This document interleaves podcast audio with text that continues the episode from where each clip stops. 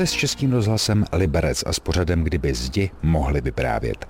Nový pořad se věnuje stavbám, které mají příběh a může to být příběh samotné stavby nebo jejich obyvatel. Během následujících týdnů společně navštívíme nejen historické objekty a kostely, ale také stavby relativně nové, budovy úřadů, stejně jako nenápadné domky i honosné vily. A mohu slíbit, že se mrkneme i na domy, které už nestojí. A na úvod jsem navštívil stavbu, která patří k Liberci stejně jako rodina, která stojí za její stavbou. Navštívím Líbigův palác, který nyní prochází opravou a má se z něj stát velké komunitní centrum.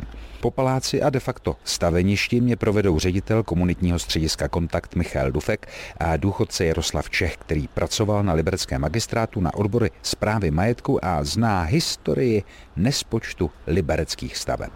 Tenhle ten palác Libigův stavěl Johan Libik mladší, byl třetí dítě v pořadí, protože před ním se narodil prvorozený syn, který bohužel zemřel, zakladateli rodu Johanu Libigovi, pak se ještě narodila sestra a pak přišel Johan Libig mladší. Libigové sem přišli z Broumova. Ten Johan Libig, zakladatel rodu a té větve, tady té harcovské, jak ji říkáme, ten sem přišel v 16 letech jako učeň. Skončil svoji tovarišskou cestu, která byla z Broumova vlastně přes Rakousko, dostal se do Německa a nakonec zakotvil tady. Tady se dovyučil soukeníkem, chodil dům od domu a se svým bratrem Francem prodávali střížní zboží.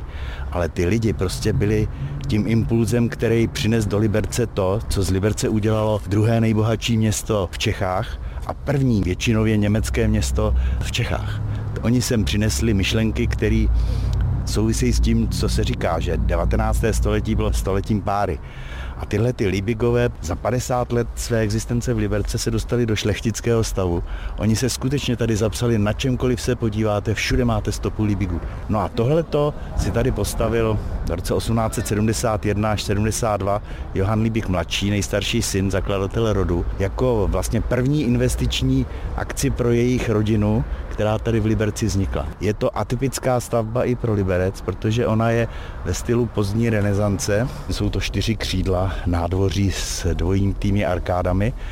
Ta historie byla taky pohnutá. Oni tady žili jako rodina, ten Johan Líbik. V té době, kdy on se stáhl pak už z vedení firmy, tak to přešlo na jeho syna, Johana Morice Líbiga a zdědili ho kromě toho ještě i děti jeho dcery Gabriely. A ti jsou spojeni s osobou maršála Radeckého, protože ta dcera si vzala vnuka maršála Radeckého, Teodora Radeckého. Až do roku 45 to patřilo rodině Radeckých. A po 45. roce tady byl problém, protože ten dům byl v součástí jakoby zámeckého komplexu, tak původně tady město Liberec chtělo budovat hotel pro významné hosty, ale potom už ta historie toho domu je taková fádní, protože pak z toho byla oblastní galerie. V dnešní době se bere, že nejprestižnější adresy jsou nejbliž radnice. V té době, kdy tenhle dům vznikal, to bylo jinak nejprestižnější byl tenhle dům, protože byla doba, kdy prostě tady bylo jiné státoprávní uspořádání a vlastně nejvyšším představitelem byla šlechta.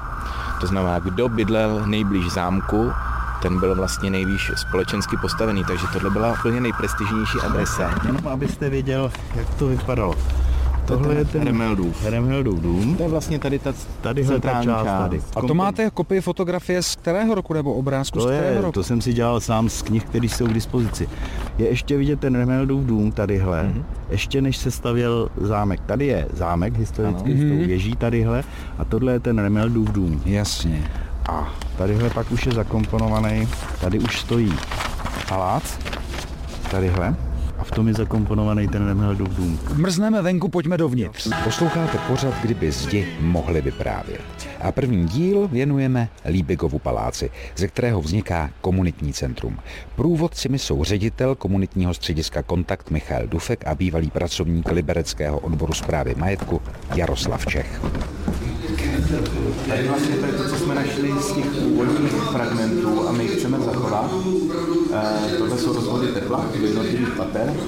Tady se vlastně objevila, podařilo zachovat, to je z doby Libigů, to je z té nejstarší doby, vlastně takováhle, ona se ovládá.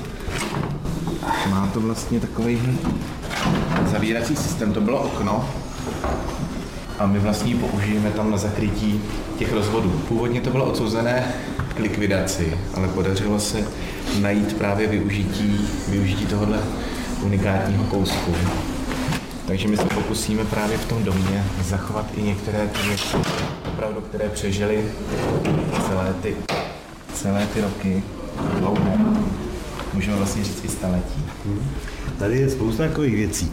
Ono na těch historických budovách je zajímavé to, že tam nacházíte stopy živých lidí. Tehdejší řemeslníci měli ve zvyku, že se i podepisovali na ty své práce, které tam prováděli, nebo si tam dělali náčrtky různý tak jsme našli v těch budovách vedle sebe podepsaný stejně tak německý dělníky, jako český dělníky vedle sebe. Tady se to vždycky trošku jako mísilo. I když Liberec historicky byl převážně německé město, že tady bylo vždycky před druhou světovou válkou jenom 14,5% českého obyvatelstva ale ty stopy, čím jdete níž do těch společenských vrstev, tím ty stopy jsou společnější. Směrem nahoru se to přísně dělilo. Tady to bylo jako trošku komplikovaný v tom městě. Fragmenty těch poznámek nacházíme pod tou původní mrvou.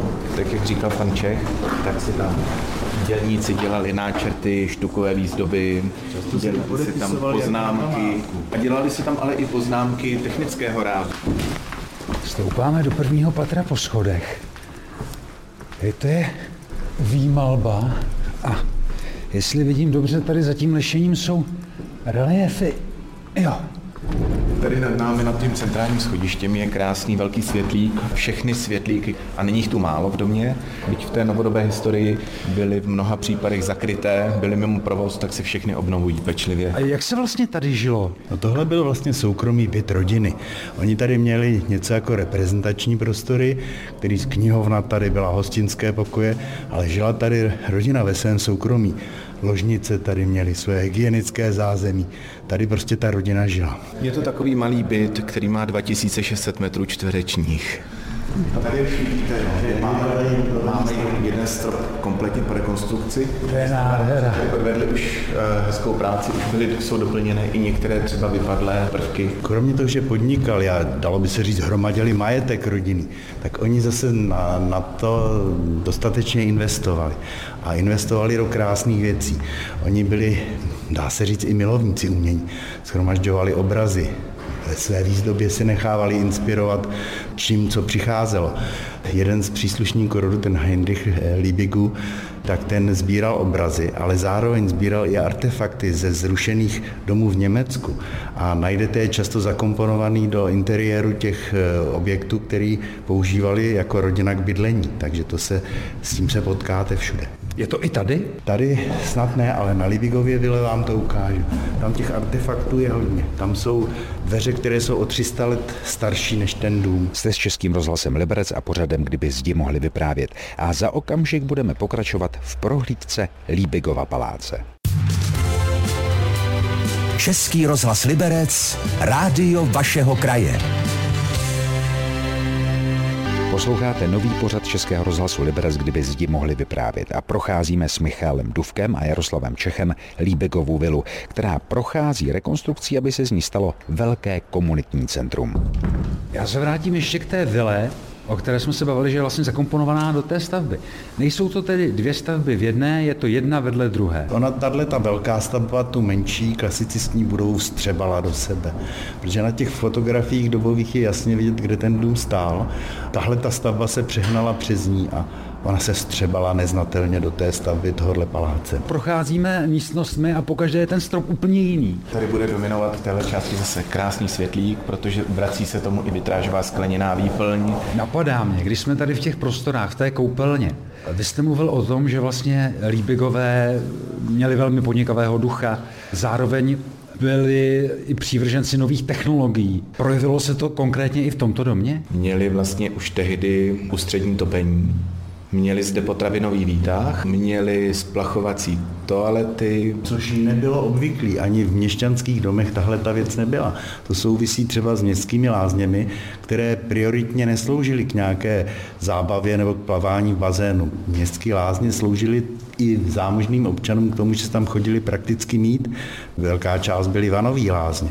Ale když oni už to komponovali do těch domů, tak to byla taky známka progresivního ducha, protože to viděli v zahraničí. Oni se pohybovali ve Francii, v Anglii, oni se dostali i do Itálie, že? takže oni to sem střícně přinášeli do tohohle prostoru taky, do, do toho Liberce.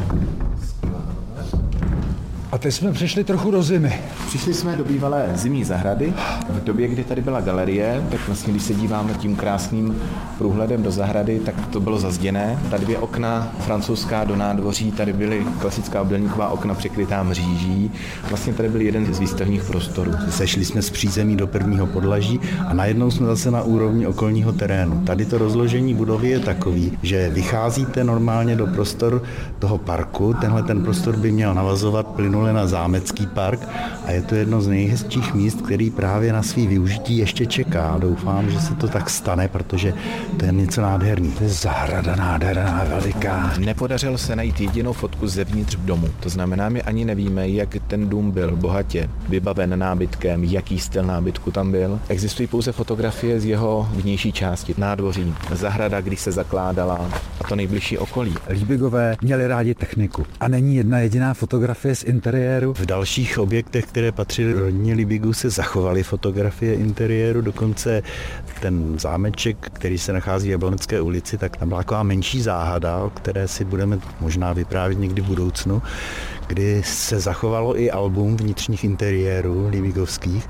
a dokonce ten nábytek, který tam byl poměrně vzácně instalován jako vestavěný, svoji inspiraci nacházel až ve Frankfurtu nad Mohanem, kde prostě se taky zachovaly interiéry z vily Heinricha Liebiga právě, protože tam byl Liebigův dům, který on dokonce chtěl věnovat městu Liberci a ten byl inspirací pro tu vilu, která stojí v Jablonecké ulici. Shodou okolností tenhle ten palác, který se nachází tady vedle zámku, měl tu smůlu, že tady ty fotografie se nezachovaly. Tolik první díl nového pořadu. Myslím, že byl trochu symbolický, tak jako je za námi rok minulý a před námi skoro celý rok nový, tak i Líbigův palác má za sebou velmi zajímavou historii a příběh a nyní se tu píše příběh nový. Za týden se zastavíme v kostele, který, pravda, je mimo hlavní turistické trasy. Naslyšenou se těší Tomáš Mařas.